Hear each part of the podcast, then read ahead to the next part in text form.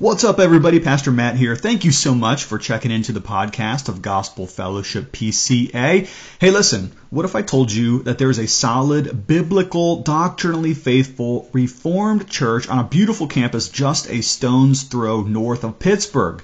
Yeah, we don't have a Starbucks in the lobby. Sorry about that. We don't have a fog machine. We don't have an American Idol stage with laser lights shooting all around. But we do have the sweetest, kindest people in the world. We sing the Psalms and classic hymns of the faith. We preach the Bible chapter by chapter. We believe the whole thing's true. We love Jesus. We're on a mission to share the good news of the gospel with the world. Would you be interested in a church like that? Well, come check us out, Gospel Fellowship PCA in Valencia, Pennsylvania. Please feel free to visit our website at gospelfellowshippca.org and subscribe to our YouTube channel, Gospel Fellowship Presbyterian Church. All right, thank you so much. Here's today's message. Please stand now, and we will read uh, from God's holy and inerrant and authoritative word. Uh, we'll be reading from Isaiah chapter 12. Uh, that's printed in your bulletins if you do not have your Bibles here.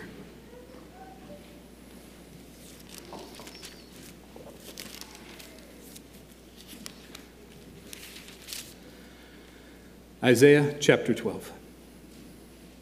You will say in that day, I will give thanks to you, O Lord. For though you were angry with me, your anger turned away, that you might comfort me. Behold, God is my salvation. I will trust, and I will not be afraid. For the Lord God is my strength and my song, and he has become my salvation. With joy you will draw water from the wells of salvation, and you will say in that day, Give thanks to the Lord, call upon his name, make known his deeds among the peoples, proclaim that his name is exalted. Sing praises to the Lord, for he has done gloriously. Let this be made known in all the earth. Shout and sing for joy, O inhabitant of Zion, for great in your midst is the Holy One of Israel.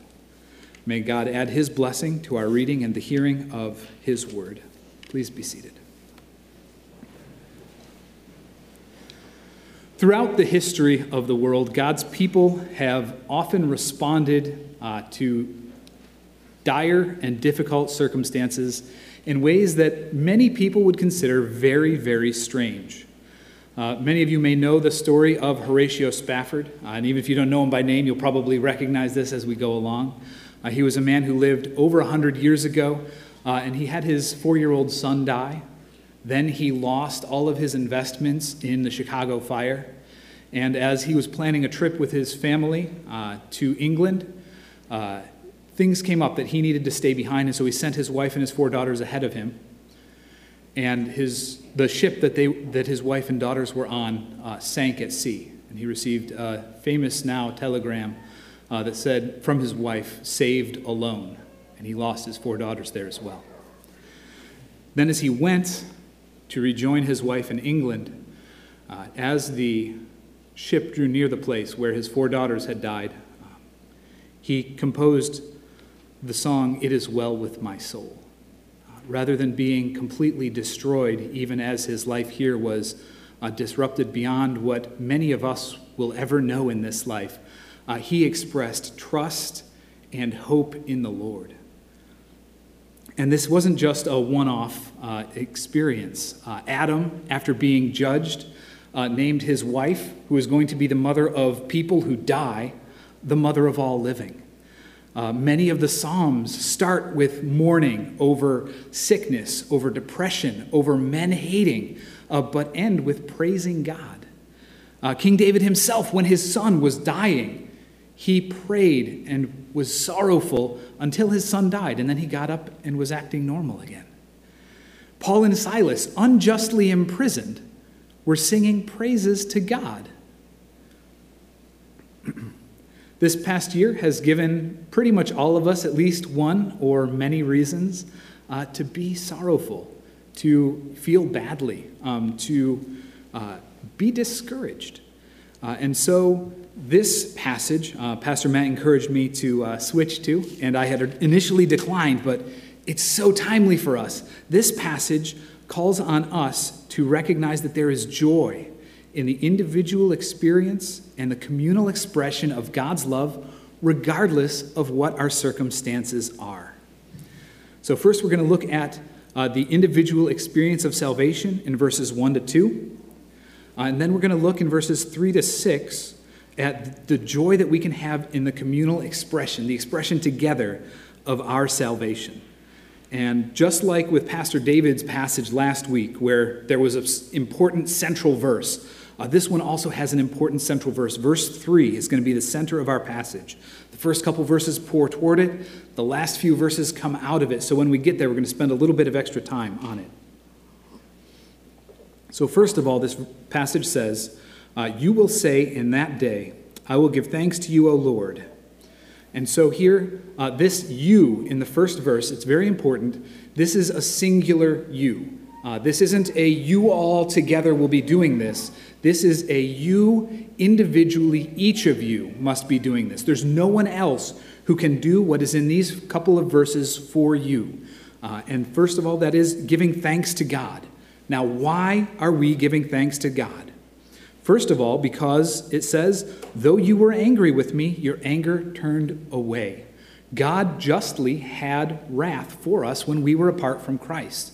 Uh, just like the Israelites, who at this time were fearing the wrath of God coming from the Assyrians, we all, apart from Christ, deserved God's wrath against sin, his separation from us, his judgment of us, and the impending doom coming to us.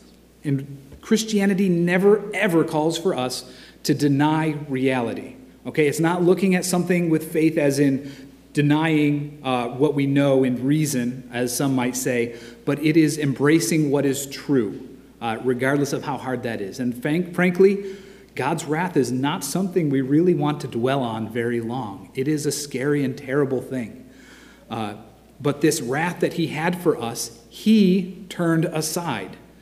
Now, the Israelites, um, reading these passages of Isaiah, would see the wrath turned aside in the relenting of the Assyrian army, God turning his wrath from them onto the Assyrians and pouring it out on them, thus freeing the Israelites. But we, from our perspective, after Christ, now have an even greater reason for rejoicing in God's wrath being turned aside because it's not just temporal judgment or temporary trouble that's been turned aside from us, but He has turned aside from placing the wrath of sin on us to place it on His own Son. His Son, who was the creator of the universe, for whom and through whom everything was made, He took the judgment that we deserved on the cross. Jesus Christ, who never deserved any judgment of God, took the full measure of it for his people. And so God's wrath was turned away from us. How great a reason to rejoice is that, that we do not have to face God's wrath.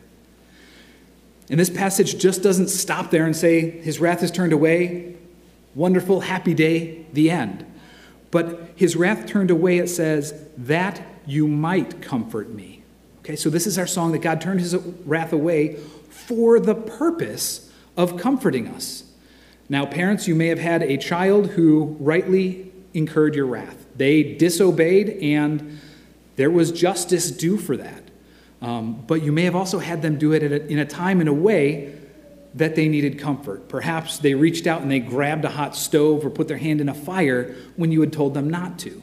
Or perhaps they had reached up onto the table and pulled something down and made a mess but also hurt themselves in what they were doing.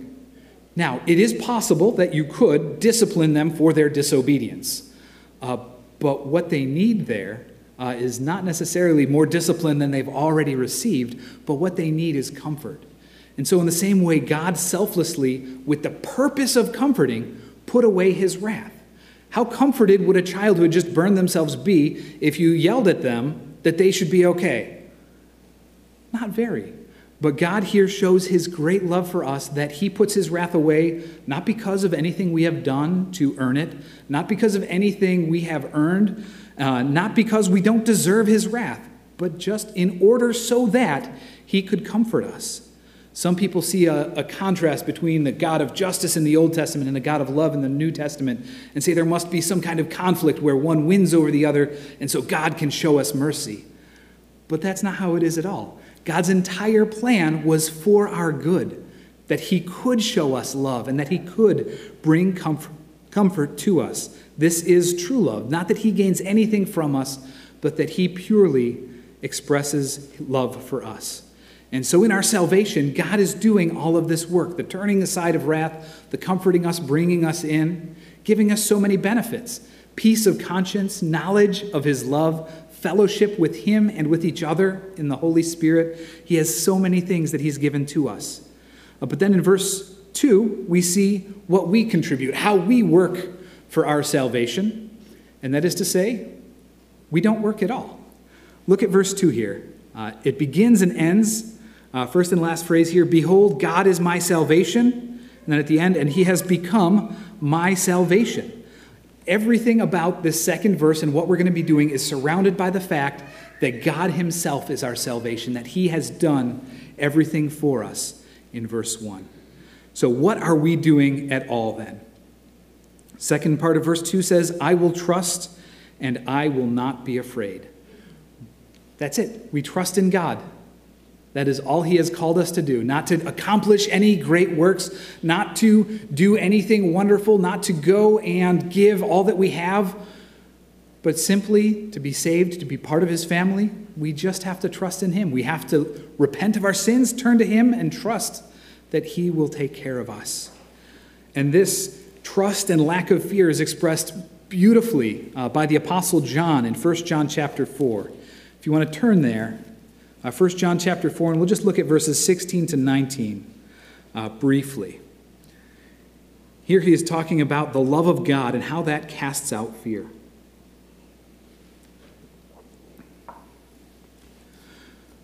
First John chapter 4 verses 16 to 19 say, "So we have come to know and to believe that love that God has for us." God is love, and whoever abides in love abides in God, and God abides in him.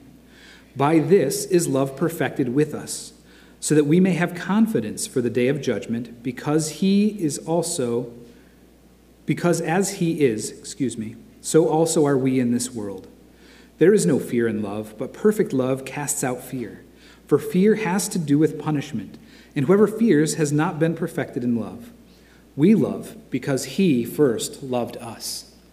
And so, this trust and this lack of fear isn't something we work up in ourselves. This trust is something that He gives to us uh, because of His goodness, because of His greatness. Uh, and then, this love that He has for us is what drives out fear. Uh, the Bible expresses this in so many different ways. It says, If God is for me, who can be against me? If the God who created the universe has declared me to be His child, how much can anyone in this earth do against me? This is a wonderful encouragement, brothers and sisters, that no matter what is going on, the steadfast love of God cannot be frustrated by anything that comes into our life. And we're even encouraged that everything that does come into our life has been brought there by God, not just to try us or test us or to knock us down, but for our own good, because we've been called according to his purposes. So even as we experience our salvation working out, and Jesus tells us that we will have trouble in this world, he says, Don't be afraid, I've overcome the world.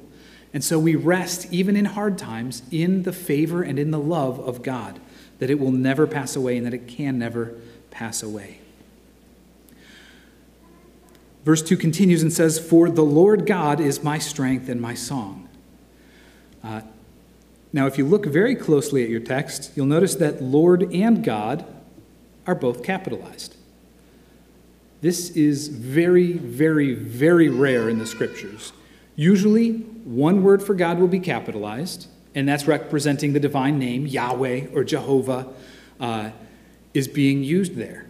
And then the other would be the Jewish word, the Hebrew word for either the Lord or God. So, Lord, capital God, would be Adonai, Yahweh, uh, God is the Lord, uh, or capital Lord, Yahweh, God, Yahweh Elohim would be saying the Lord is God. But here it is Yah, Yahweh. It is emphatically saying that the covenant God of Israel is the one here who is accomplishing this. There is no one else and none beside him. I believe it's used one other time in the scriptures, uh, this emphatic Yah Yahweh, just repeating God's divine name. And so, absolutely, only, solely this God, no mixing of anything else. This God and Him alone, this is saying, is my strength and my song. So, God is our strength, first of all. Uh, as any of you who are over the age of about two will know, uh, our strength fails sometimes. We get sick, we get hurt, we come under temptation that we feel we can't bear and we give in, and we fail. We do not have the strength that we need to live our lives on our own. The only place we have strength from is from the Lord. And even those gifts that we have, our highest and strongest and mightiest things that we're most proud of, our skills that we've developed, our natural and innate talents that we've been given, we can't actually take credit for. The God who made us has given them to us. And so He is our strength. He is the source of everything that is good in us. And this is a reason uh, not for sadness, but for praise, because He has given them to us. They are gifts from Him. Every good thing in our lives is a direct gift from the Father of lights, from our God who loves us, and from Him alone. And so we praise Him for it. He also, though, has become our song. If He is our strength, He is also our song, our reason for rejoicing. Uh, there is nothing else that we should be lauding as high as God or be thinking is as wonderful as God. We may be very happy with our spouse that God has given us, but it's our spouse that God has given us, and so he should receive the thanks and the glory for it. We may be thankful for a church where we are able to freely assemble and worship our God together. And we should be thankful to God that He has provided it for us. We may be thankful for our gifts and our talents, but again, these are from the Lord. And so not only is He what we praise in our songs, but He is the, also the source of our songs. He is the reason that we are singing in the first place. So as we consider these individual verses, have you experienced this? Are you leaning on Christ alone for your salvation? Or are you leaning on yourself? Is there something that you think you have done to please God and that that is the reason that He loves you? If that is where you are, in trusting in something other than Christ, repent and turn to Him because nothing in these next verses is for you apart from Christ. But if you are trusting in Christ, if He is your Savior, if the Lord, the Lord, Yahweh, Yahweh, is your God and your only God, rejoice. There is no better source of hope and joy in this life or in the one to come than Him. Trouble will come, but He is with us through everything. He is the Lord of everything.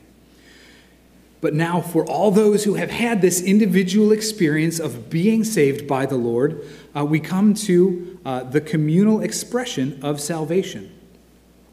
Verse 3 starts out with joy, you will draw water from the wells of salvation. This well of salvation is none other than Jesus himself. He is the well, the source, the fount of our salvation. As he talked to the Samaritan woman at the well, and he asked her for water, he later told her that if she knew who he was, she would have asked him for water and he would have given to her, and she would never be thirsty again. Not because he would give her something uh, magical that would never make her physically thirst again, but because if she came to him in faith, she would have, as Jesus said, living waters flowing from her heart. He would be with her and providing for her through her whole life. And so, this well is Christ. This is the well that we come to together. Now, the, that point that we come together is very important. I pointed out in verse 1 that it was individual you, each of you. But the yous here in verse 3 and verse 4, with joy you will draw water, and in verse 4, and you will say in that day, are not individual. This is you all. Uh, if the translators of the ESV had been from Pittsburgh, they might have said, and yins, okay? This is a plural you, all of you together are to be doing these things. And that's not something we as Americans uh, do very well doing religion together. We come together on Sunday morning and we exhort each other, we sing to each other, we worship God together. And sometimes we get together once, twice, maybe in a week with other Christians. Uh, but other than that, our, our religion and our worship of God is very tight to the chest. We don't pry into how other people's relationships are going with God. We don't uh, speak into other people's lives as we might. We instead just practice our own thing and we worship together on Sunday. But that is not how God has called us to be. He has called us uh, individually to be saved, but then to come together as a body to be built up and to draw from the wells of salvation. And so the rest of this passage is going to be calling us not to individually do something, but to be doing something to and with and for each other. And so we need to be getting into each other's lives. Uh, as these th- other things come up, you need to be thinking are there people I should be addressing with these questions? Uh, and knowing how private a lot of us are with our religion, people might be assuming that we are not people they should be coming to with these questions and exhortations. So we might need to invite people hey, I'm a Christian, you're a Christian, I need you to be in my life asking me these questions, seeing how things are going, and exhorting me to follow after God the way He commanded. And so, as we read through the rest of this passage, be thinking about this as something to do together with others, to invite them into your lives and to ask them if you can be part of theirs. There's also a conjunction in verse 3 that's not translated into the English. It's just a simple little and that starts out the verse and with joy you will draw water from the wells of salvation. And this is a very, very small thing, one letter in the Hebrew uh, that often is omitted in narratives because it's just part of how they progress things and say that the story is continuing. And this goes on and this goes on.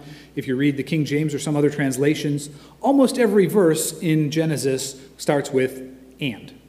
Um, but here it's very important because it's telling us that this communal drawing water, this communal together going to the Savior, is based entirely on individuals already having experienced uh, the salvation in Christ alone. Uh, so, this drawing water from the well together flows from having gone to Christ individually. And then, one last thing to address here in verse 3 is who is you? And yes, for English teachers, I did mean who is you, not who are you. Who is the you that this is talking about? With joy, you will draw water. You all, who is all of you? Now, Isaiah was initially writing this and speaking for people in ancient Israel. Uh, but it's speaking about in that day, in the day when, as we learned about last week, the shoot from the stump of Jesse has come. Salvation is available to everyone. And so this you is all believers together. Uh, not just certain sects, not just certain denominations, not just certain people, but all believers together. All the redeemed of the Lord. The reunification and the bringing together of God's people is one of the major themes of Isaiah as you go through it. And so here it is again. This you is not just a specific group of people or a subset of God's people, but all of the redeemed are called to be doing this. And that means it directly applies to us. We don't have to talk about how does this apply to ancient Israel? How does it apply to us now? You are, if you've trusted in Christ, God's redeemed. And so this is for you. And so we're going to see now that in verses 4 through 6, there is joy in and joy from exhorting one another. This is for you, Christians, together. So, first of all, let's look briefly at the reasons for joy and for exhorting each other. And that in these passages is frankly just God's greatness. Uh, in verse 4, it says, His name is exalted. Verse 5, He has done gloriously. In verse 6, He is great in your midst. So, first of all, His name is exalted. He, in Himself, is the great and high God. He is truly holy. He is the holy, holy, holy God. He is the creator of everything, and so He deserves all praise and glory. He is marvelous in Himself. Also, He has done gloriously. Uh, you can think about how the Canaanites, when the Israelites were afraid of their size, the Canaanites were terrified because God had conquered the gods of the Egyptians and done mighty things there. He has done glorious things in creating the world in six days and in accomplishing our salvation in Christ. So he is great, he has done great things. And then in verse 6, he is great in our midst. Think about all of the wonderful things that you have seen or heard of God doing. He has established this church. In many ways, uh, it was acts of God that brought this church together and caused it to exist in the first place. He has provided for it in its ministries in wonderful ways. Uh, last summer during CRP, I can testify to God's greatness. If it had rained with the COVID restrictions, we would have been in a lot of trouble. It didn't rain for weeks on end, from 9 o'clock to noon, the wettest time of the day generally. It did not rain. God was fantastic here to his people. And so we all have these stories. We can point to how God is objectively great. We can point to the great things he's done in the past, and we can point to how he's been great, not just back then or with those people, but here in our midst. We can point to how he has taken care of us as a community, but also in our lives. Look back over your life and consider all of the times that God provided for you, giving you what you needed at the right time a friend, a spouse, children uh, taking care of your needs, causing you to get better uh, when you were sick, sustaining your life perhaps through accidents that could have taken it. God has been great among us. And so these are all given to us as reasons for joy and for exhorting one another. And then it gives us also the content, the content of our exhortations and our encouragements to one another. Uh, verses 4, 5, and 6 all give us one central, central thing to be encouraging one, to, one another to do, and that's to thank God. It says, Thank God, praise Him, shout, and sing for joy. All of these things that God has done should drive your heart to express joy. But the command here isn't for you individually to express joy, but it is to be saying to the others, Praise God. It's to remind them and call on them to praise God. This isn't a question of are you doing it? It is are you going to your brothers and sisters in the Lord and encouraging them to praise God, reminding him them of his greatness, of his care. Another exhortation we're to be giving here is to call on him. Okay? We have troubles, we have struggles. Some of us more than others like to complain about the hard things in our lives. And sometimes when we hear of somebody else's struggles, we just say, Yeah, or I'll pray for you. But here, our encouragement shouldn't just be, I'll pray for you, but are you seeking God? Talk to Him about this. I will seek God for you also because I love you. But God loves you more than I do. Go to Him too and be encouraged by these things that He has already been doing for you. And then lastly, here, we are to call on each other to make God's name known. We're to tell others, to tell others about what God has done. And the word here used is uh, among all the peoples and in all the earth. Now, sometimes it's the uh, Hebrew Bible says the nations. That means the people who are far away from God, those other guys, tell them. And sometimes it says the people, singular, uh, my people, God telling you to tell others to tell just Christians to believe in Him and to trust. But here his name is, his deeds are to be known among all peoples, plural. That is, no exceptions. No one's not supposed to hear about God, but everyone is supposed to hear. So, this is a call to be living lives of love before our neighbors and, and exalting God before them. But it's also a call for us to encourage each other to share our love of God with God's people themselves. Okay, it's not just an evangelistic imperative, but speaking with each other. How many of your friends know what God has done for you in your life? How many of your kids know the stories of all the great things God has done in your life? His name is great from other things, but have you shared his goodness to you with them? And have you encouraged them to also share that? This is what we are called to then. Uh, because of God's greatness, because of his good deeds, because of what he has done in and for us, we are to be encouraging each other to be thanking him, to be seeking his face, and to be making his deeds known. Now, most of us struggle with joy at some point or another. Uh, as with everything else, frankly, we are frail people and liable to failure. Uh, and whether joy is an occasional struggle for you or whether it's a regular one, uh, we can all be encouraged. This is a common struggle for many of God's people. Some of the greatest men in history have been men who struggled with joy. Uh, King David himself often struggled uh, with depression. Uh, Martin Luther, Spurgeon, and many others are men used of God, godly men who still struggled with joy. So if you're someone who struggles with having joy, uh, don't let your struggle with joy be another reason to struggle with joy.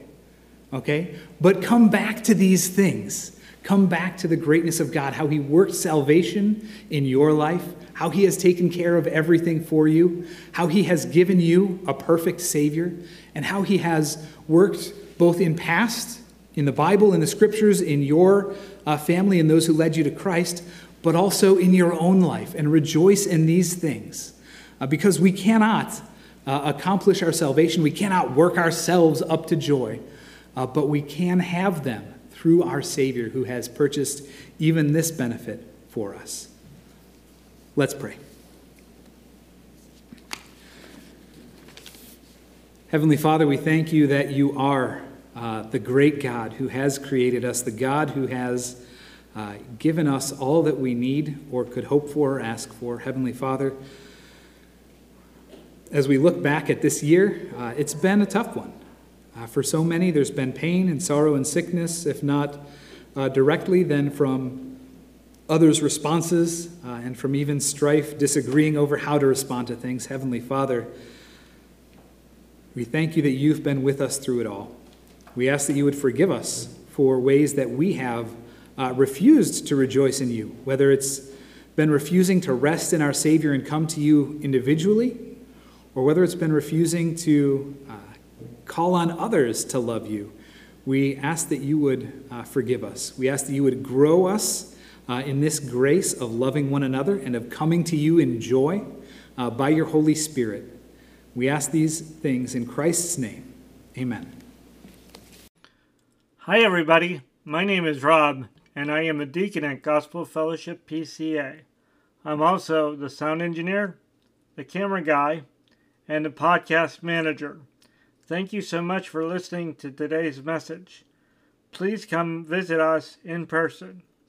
Gospel Fellowship is a Bible believing church just north of Pittsburgh, and you can find us at gospelfellowshippca.org. See you next time.